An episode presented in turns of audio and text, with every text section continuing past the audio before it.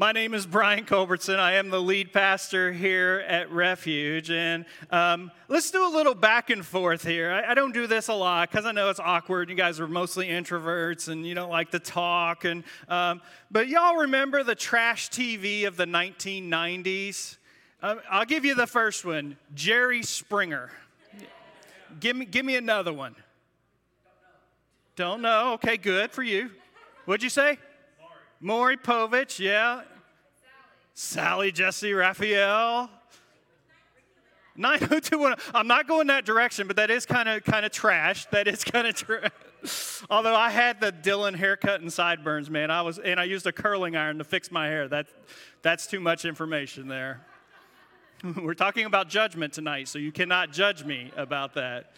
We got Geraldo, Jenny Jones, Judge Judy. I don't know, Ricki Lake. I don't know what we were doing in the 90s, but we, we like shows called I Married a Horse on here. That was one of the programs they had. Um, Geraldo had one, Mom, Will You Marry Me? That's interesting. Um, Sally Jessy had one called The Kids Ain't Mine. I think they had that one repeated over and over.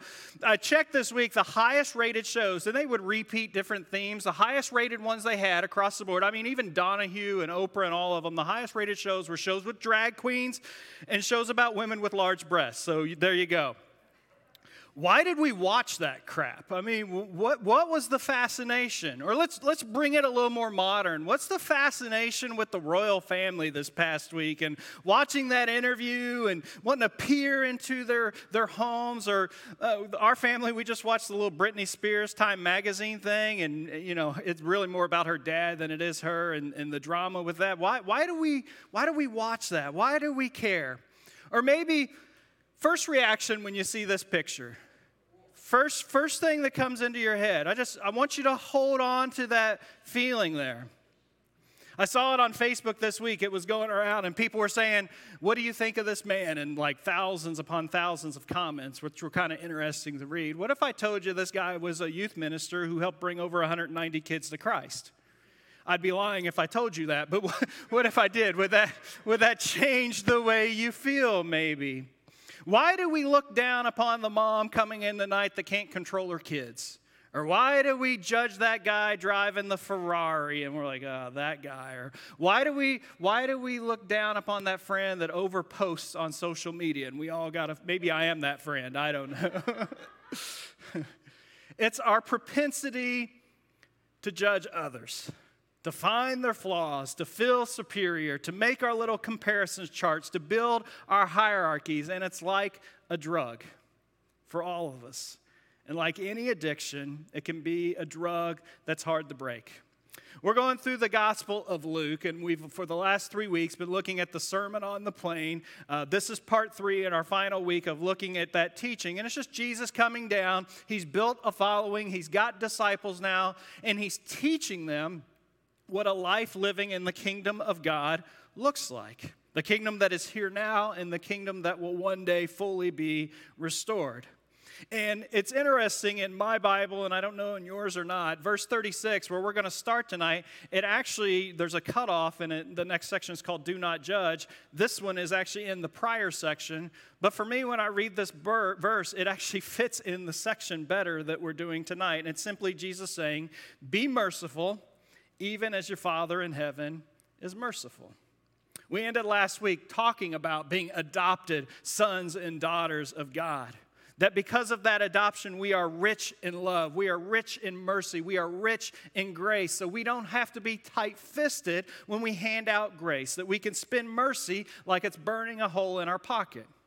And so Jesus then begins this next little section with this simple verse Do not judge others, or you will be judged. Mercy and judgment, those are polar opposites. If you're merciful, you won't judge people. And if you're judgmental, you probably don't show a lot of mercy. How have Christians done on this teaching that Jesus gives us over the years? I Googled it this week and I just Googled Christian perception by non believers, and I found an actual Barna survey that was done in 2008. Maybe we've improved a lot since 2008, but I doubt it. Here's the finding these are non Christians being asked. 87% of those asked said Christians are viewed as judgmental. 87%. 85% viewed us as hypocritical. Only 3% of people ages 16 to 29 had a favorable view of Christians, and they cited excessive contempt and our unloving attitudes. Jesus got a bad reputation. He got a bad reputation for eating with sinners and gluttons and drunks and visiting the homes of these disreputable sinners. Christians, followers of Jesus, also have gotten a bad reputation, but not for those same reasons, but for being judgmental of those same people that Jesus loved. Here's a few more notes from that survey by Barna. It said Christians like to hear themselves talk. They are arrogant about their beliefs and they don't seem very compassionate. Now, ironically, the statements that were made there about us Christians is in fact being judgmental of Christians. And so being judging or judgmental isn't just a Christian problem or a Christian condition, it's a human condition. We all judge others. And so, as I've considered this idea all week, I really tried to be mindful of my judging other people and the judgments I make. And I'll be honest, it's been overwhelming. I mean, I make snap judgments about other people nonstop every minute of every day. But this isn't totally bad. It's how we're wired, it's how we survived. We have to make quick judgments so that our brains can quickly move along to the next thing. If we spend hours analyzing every interaction and every situation as human beings, we would be catatonic. We cannot do that. We can't focus in that way. And so we need to quickly look at a person and say, that person is safe, or that person will harm us. Or if we are going to smile at that person, then we're going to get stuck in a three hour conversation. We need to be able to make those kinds of judgments. Kennedy's getting ready to head off to college, and I've heard Karen say multiple times, don't trust everyone, especially boys. But that is making, that is making a judgment. The problem is, and those judgments are fine, we, we have to do that to survive. But the problem is, is when we become not just the sheriff that's trying to keep our lives safe, but then we become the prosecuting attorney, and we become the judge, and we become the jury, and we become the warden, and we become the executioner. And so let me be clear from a biblical perspective, judgment without mercy is a sin. Looking down upon others and thinking you're better than them is a sin. An attitude of superiority is a sin. Finding joy in being critical of others is sin. Carl Jung, the great psychologist, Karen, he's Swiss, right? I think, I think he's Swiss psychologist. I should have looked it up, but he said this. He said, Thinking is difficult. That's why most people judge. Christianity is a thinking faith. I've said this over and over. And so we need to, as Christians, be willing to move past that initial judgment and be open to changing our way of thinking. And so imagine going to the grocery store and you're there in the checkout line and there's a lady in front of you and she's rude. She's rude to you, she's rude to the cashier, she's got a nasty look on her face. She's just not a nice human being. She stomps out of the store she about runs over you in your parking lot, and you, and you make a judgment. You're like, that's not a nice person. Some of you might even use the B word on that. I don't know. and then the lady shows up here at church. Oh gosh, there's that lady from the grocery store. And, and you're kind of standoffish because you're like, here's this lady again, and she's just acting aloof. She isn't friendly. She sits by herself in the back row. You can tell she doesn't want to talk to anybody. But you're like, well, she came to church and Brian says we're supposed to be nice to the people who come here. So, so you, you go and you introduce yourself. But as you do this, you can tell she has no interest in talking to you. She acts annoyed that you even came and bothered her, and you make another judgment that you hope she finds another church. But she continues to come to church, and she starts to show up to your small group, and week by week, you see her face begin to soften. Her body language begin to soften, and one day, she breaks down and she says, A year ago, I lost my husband and daughter in an accident. I've been learning to live life alone. I've been dealing with depression. I'm already an introvert. And so being able to show up in a place and just be here and not be judged has changed my life. You make a new judgment. But this judgment now is filled with mercy and grace because you know her story. All of our judgments in life should be filled with that level of mercy and grace. There's a saying, and it's been assigned to Plato, Robin Williams, and everybody in between. And it's just basically everyone you meet is fighting a battle you know nothing about. Now, I don't know who said it, but that's a good one. You ought to put that in your back pocket. But we have this innate impulse to be right, to be better, to be superior, to create this hierarchy, this greater than, this less than, and we judge others. This is the one year anniversary this past week of the COVID shutdown. And boy, have we seen humanity's judgment on full display. Who just coughed? Every time you cough in public now, you feel judged. and you got to say, it's allergies. Everybody says it's allergies. If you wear a mask, you're judged. You're an idiot. If you don't wear a mask, you're judged. You're an idiot. Never mind that there are people on both sides of the aisle that debate this issue that have much higher IQs than all of us in advanced degrees. And they're trying to work through it, but we choose not to think and we just make quick judgments about other people by the decisions they're made based on our limited scope of information and our biases. And so this is how we operate. We'll judge the poor, lazy, poor money managers. And then we'll judge the rich, greedy. They must be lucky. They're born with a silver spoon. We judge someone who's pretty, they're vain, all they care about is, is how they look, they must have no brain. We, we judge those who are faithful and devout in the church, those Pharisees. We judge our leaders, wherever arrogant, bossy. We judge short people. You have no control over your height. And we judge short people, Napoleon complex. We judge the educated, other pompous, they're elitists. We judge the uneducated, they're simpletons. We judge those who are physically fit. They must spend all their time at the gym. We judge guys like me with dad bods. Oh, he sure let himself go. we judge people because of the clothes they wear, the cars they drive. Even right now, it's the most wonderful time of the year if you're a Hoosier because it's the NCAA tournament time. And even though my team's not in it, we still love basketball. And so it's the most lovable or best time of year. But, but being a coach this time of year, or really any time of year, is tough why? Because you're always under constant judgment. You're being judged by people whose greatest athletic accomplishment is getting off the couch and getting a bag of Cheetos and walking back and being out of breath. But you're being judged. So Jesus says, next, he says, Do not condemn others, or it will come back against you. Forgive others, and you will be forgiven. Give, and you will receive. Wherever there is judgment, there will be condemnation. Wherever there is judgment, you're going to find a lack of forgiveness. Wherever there is judgment, you're going to find a lack of generosity. But to follow what Missy Elliott says, we need to put our thing down, flip it, and reverse it. Wherever there is condemnation, there's a lack of forgiveness. Wherever there is lack of forgiveness, there's a lack of generosity. And when you find those three things, you will find then a judgmental person. I like to people watch. I don't know if anybody else is a people watcher like me. If Karen goes shopping, usually I find a reason to go sit outside the store and, and just watch people go by.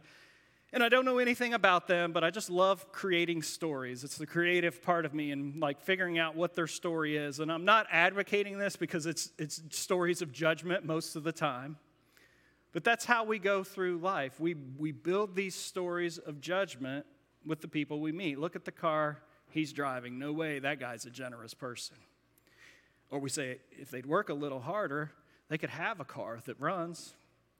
Or we say, we talked about repeating those things in the songs. I've heard people say these modern worship songs. These people today, they just like these songs that repeat over and over. They're such shallow Christians. We make that judgment. Or the people on the other side, man, if the old people really loved Jesus, they'd be willing to adapt their musical style so we could bring more people in. let's talk about gossip both the person speaking the gossip or the person enjoying hearing the gossip, that is quintessential judgment. It checks all the boxes. It turns judgment into entertainment. There's no love in gossip, there's no humility in gossip, and there's certainly no mercy in gossip. And so, why do those of us who call ourselves Christ followers struggle so much with this command? We struggle so much with judgment. I think one thing is imbalance. This week, Karen, she went online and she saw a Christian article that she disagreed with, and it really got her fired up, and she couldn't remain silent, and so she commented a few times.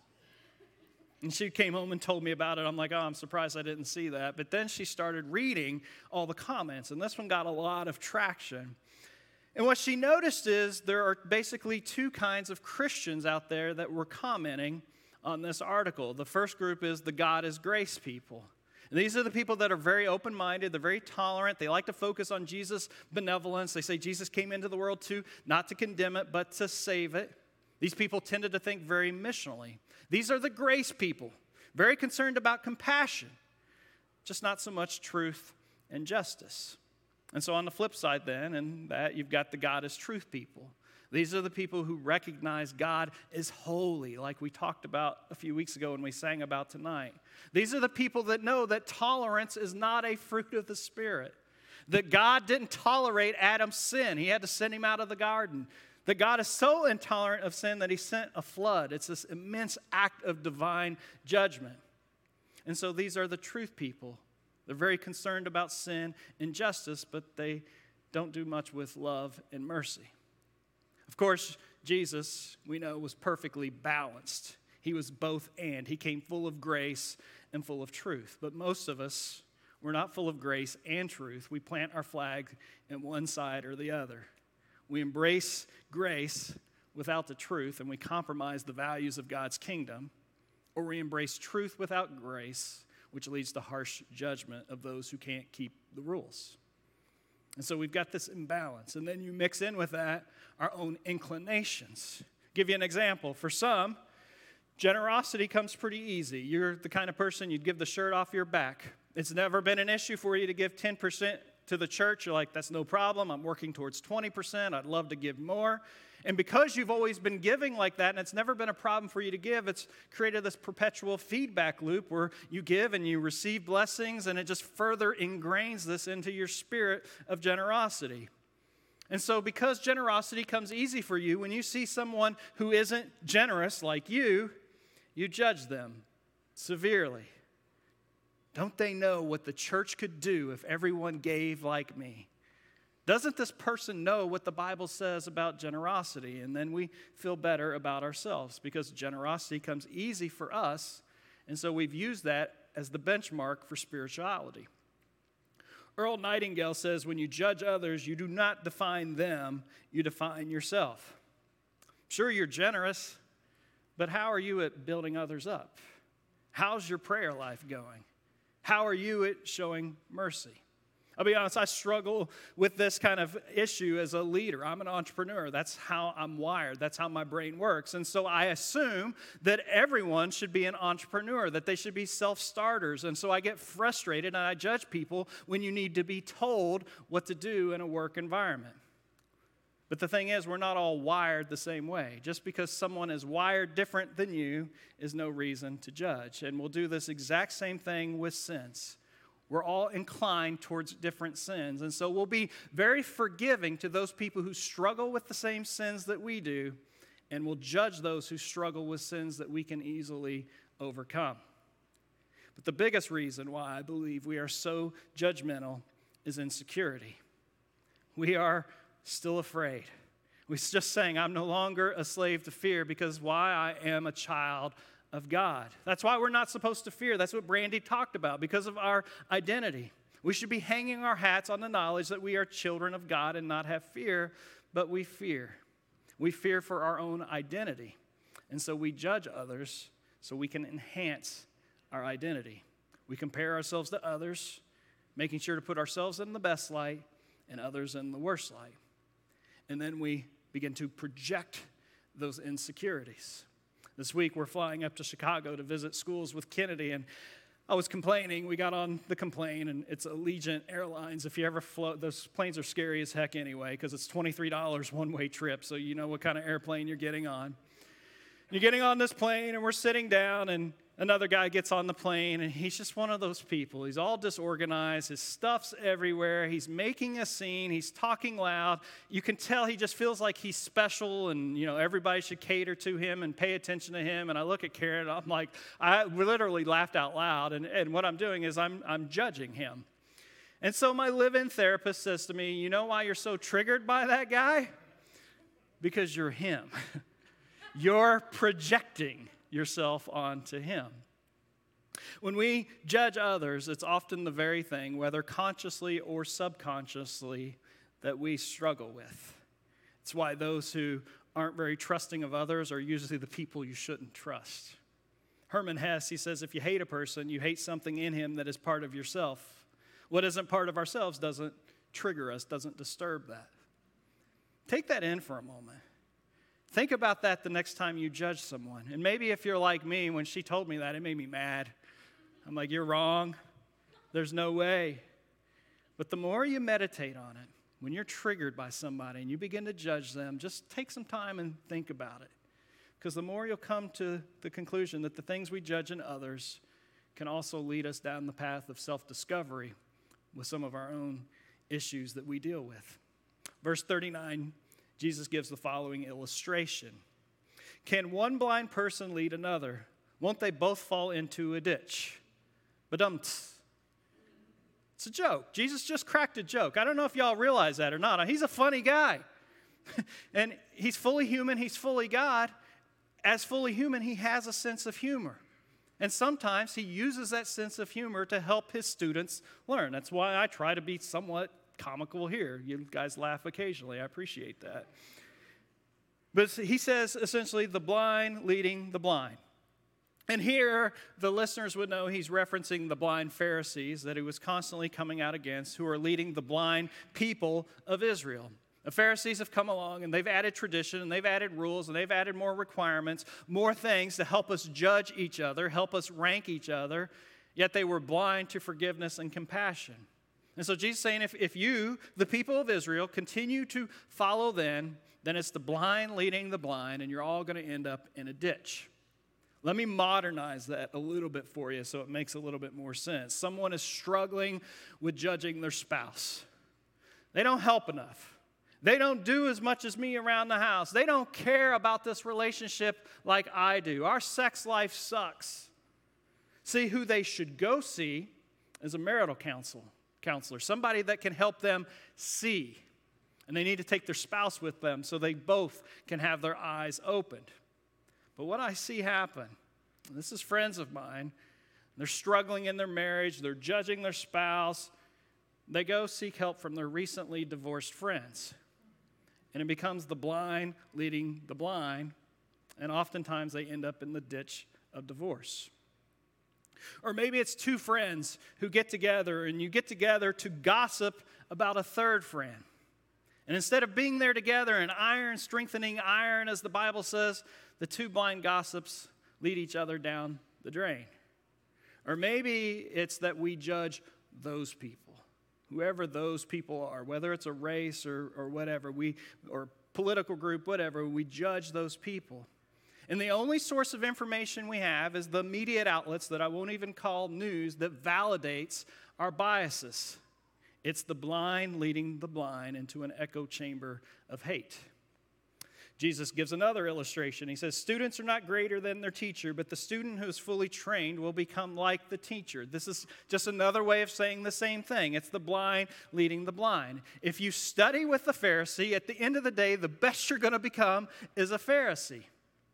If you want to learn to not judge others, then you need a teacher who is balanced balanced in truth and grace. You need a teacher who is secure in his identity. You need a teacher who can see past his biases and inclinations.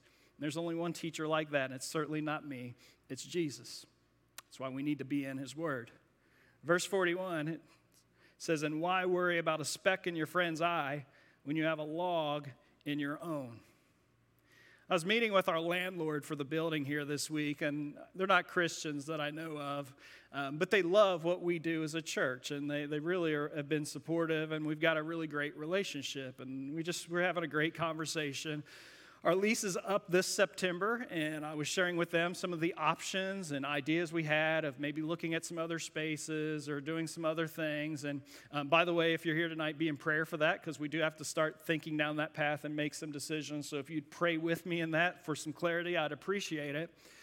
But I told them, you know, about this church that had approached me, and I'm um, talking to them, and we talked about maybe sharing a space because we meet on Saturday night and they meet on Sunday mornings, or we even talked about potentially merging and bringing our two congregations together, and just initial conversations. And, you know, I'm just kind of feeling them out and doing the first meetings, and um, we were doing the online church back then, and they called me up. They said, Brian, you, you wore a hat this week. We don't really like that. Brian, you, you got those tattoos. That's, that's fine. I know you got a backstory or something where you got those, but we need you to cover those up. And then they were concerned. They began to ask me these questions about the kinds of people we allowed to lead and serve within our church. And I'm sharing this with the landlord, saying, Yeah, it didn't really work out because that's not going to be a good fit for us. And the landlord just says, you know, people are so judgmental. And I was here on Thursday working on this sermon, so I just quickly said, you know, it's like we have a plank in our eye while trying to point out the speck in other people's eyes. And they cracked up. They had never heard that before, so they thought I just made it up right there on the spot. And, the, it was a husband and wife. The lady said, I'm going to write that down. And she got out her notebook. I'm like, well, Jesus said it. It's in the Bible if you, if you can't remember later. This is probably my favorite metaphor in all of Scripture, and I don't think I've ever got to teach it before, but I know I've used it many times in sermons because it's just 2,000 years removed from that metaphor, and it just works on so many levels. And I'm just going to, you know, help you guys out here a little bit. I got this plank I happen to have in my garage. I was lucky on the way in here tonight, and this is me with a plank in my eye. And this is Jordan over here, and she's got a little speck in her eye. And I'm like, Jordan, you need to deal with that. you got this speck in your eye, and I, you need to deal with that. I don't know what people are going to be thinking about you as a Christian, and I don't know how you're going to talk to them about the gospel. I don't know how you're going to love people because you, you're walking around with that speck in your eye, and I'm, I've got this big old plank over here in my eye. It's embarrassing. Jesus says, How can you think of saying, Friend, let me help you get rid of that speck in your eye when you can't see past the log in your own eye, he says, hypocrite. And I think he yelled that out. He says, hypocrite. Let me pull out a microscope, Jordan, and look really close at that speck in your eye so I can judge you while I ignore this big, nasty plank that's hanging out of my eye. That's why 87% of non Christians think of Christians as judgmental. That reason right there. We judge others out there while we ignore the planks in our own eyes. For years, it seems like since I've been a Christian and before, the Christian punching bag has been the LGBT community. I don't know why. We just want to beat up that community. Meanwhile, the church turns a blind eye to the skyrocketing divorce rate in the church or the porn epidemic among pastors in the church. And so, what it is, if you've ever seen the game Three Card Monte, you know, where they're moving all the shells around or moving the cards around, it's like, let's move this all around and don't pay attention to what's happening over there. Let's, let's keep your focus over here. And so we'll be outraged because, oh my gosh, Starbucks said happy holidays. That's what they put on their cups and we judge them and we talk about it. Meanwhile, we ignore the fact that our family is falling apart because we spend every waking moment consumed by our phones. Or we'll say, Look at that dress they let their daughter wear to prom. I can't, I can't believe that. Meanwhile, we're ignoring our lack of ever witnessing to the gospel. This big plank over here, because God calls us to be witnesses to his grace. So if you ever read the Bible and you read Paul, he says things like, I'm the least of the saints, or he says, I'm the chief of sinners. You know why he says that? Because he is well aware of that big old plank in his eyes. And so we need to put away our magnifying glasses and we need to put away our microscopes as we look for the specks in other people's eyes, and we need to start paying attention to the planks that are in our own lives and hearts. Because we know ourselves better than we know anyone 24 hours a day, seven days a week, 365 days a year, we hear all the planks that are rattling around in our heads. Verse 42 continues Jesus says, First, get rid of the log in your own eye. Again, I'll quote Carl Jung. He says, Knowing our own darkness is the best method for dealing with the darkness in other people. I mean, he's being so biblical right there. What happens when we look for the logs in our eyes? Well, like I did this week, we become a lot more self aware. we start realizing what we got going on in the junk in our lives. Tell you a quick story. I got home from the um, flight. We went Sunday, got home Monday night. It was a crazy trip, and my brother in law picked me up from the airport. And he's saying, Oh, I was talking to my niece earlier today, or I think the day before, and she was driving home from work, and we're just talking, and boom, something hits her car from the car in front of her. And she's like, What the heck? What happened? And she's, he says, Is everything okay? And she's like, Yeah, I guess so. I don't see any damage. And she gets home, and she finds this. I'm like, Well, that couldn't fit my sermon any better. I don't. She had been driving around town for however long since that happened, unaware of the plank sticking out of the front of her car. Everyone else could see the plank. I imagine there's a lot of judgment and finger pointing happening. But until she stopped her car and took an inventory of the damage, she couldn't see the plank in her car. That's why we need to live in a constant state of self discovery, looking for the planks in our eyes. Sometimes we even need to seek counsel to help us find those planks in our eyes. And we need to find those planks so that we know and we remember how much we've been forgiven, so that we become empathetic, so that we become forgiving, so that we can grow in love and joy and peace and patience and kindness, and so we can see what's so amazing about grace. And so Jesus finishes that sentence. He says, First, get rid of the log in your own eye, then you will see well enough to deal with the speck in your friend's eye. Jesus never says, Don't help other people with the specks in their eyes. In fact, scripture says otherwise. I'll give you one of many. Galatians 6 1. Paul says, If another believer is overcome by some sin, you who are godly, he's saying, you who have discovered the planks already in your eye, should gently and humbly help that person back onto the right path. For me to be a good parent, sometimes I have to judge my kids. I have to monitor their behaviors. And so if I say to Emery, Emery, my youngest, she's nine now, stop running with the scissors. If she turns and looks at me and says, Dad, stop judging me, that'd be wrong. And if I honored her request to stop judging her about running around with scissors, then I wouldn't be a very loving dad. But if I tell Emery, hey, Emery, stop running with those scissors, meanwhile, I'm standing in a kayak with my chainsaw, sawing branches off of a tree, which I've done. Don't judge. But I would need to deal with that plank first. Getting a speck out is an intimate, close up, delicate operation. So Jesus says, get your plank out first. Then deal with the plank, or deal with the speck, rather, in your whose eyes? Those people out there's eyes? No, he says, in your friend's eyes. He's not giving us carte blanche permission to judge the world.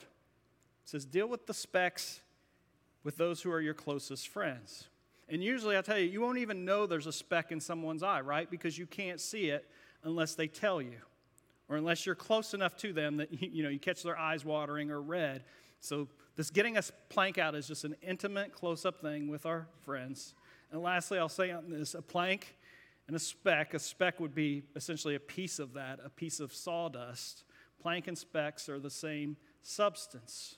And so it's interesting. Jesus says, work out this issue in your life over here. And after you've worked through that, then you can help others in humility with that same issue that is dealing with the same stuff. So let me go back and close where we started Luke chapter 6, verse 36. Be merciful, even as your Father is merciful. And I'll just add the words to you. It drives me crazy that this faith that I'm a part of, Christianity, is known 87% of the people that we are judgmental hypocrites. Makes me crazy because whether we have a plank in our eye or a little speck in our eye, doesn't really matter. The Bible says the wage of all sin is death, whether it's a plank, whether it's a speck. And so we as Christians know the cost for Jesus to get the planks and the specks out of our eyes. we know that the only way to get those logs out is come before the cross and to lay it down, where we did nothing to earn it, nothing to deserve it. And it's only then, when we do that, that we will then have the humility to stop judging others, to help them get the planks and the splinters and the dust out of their lives and our own. Let's pray. Father God, we thank you for this time together this evening. We thank you for your word with so much wisdom, so much divine.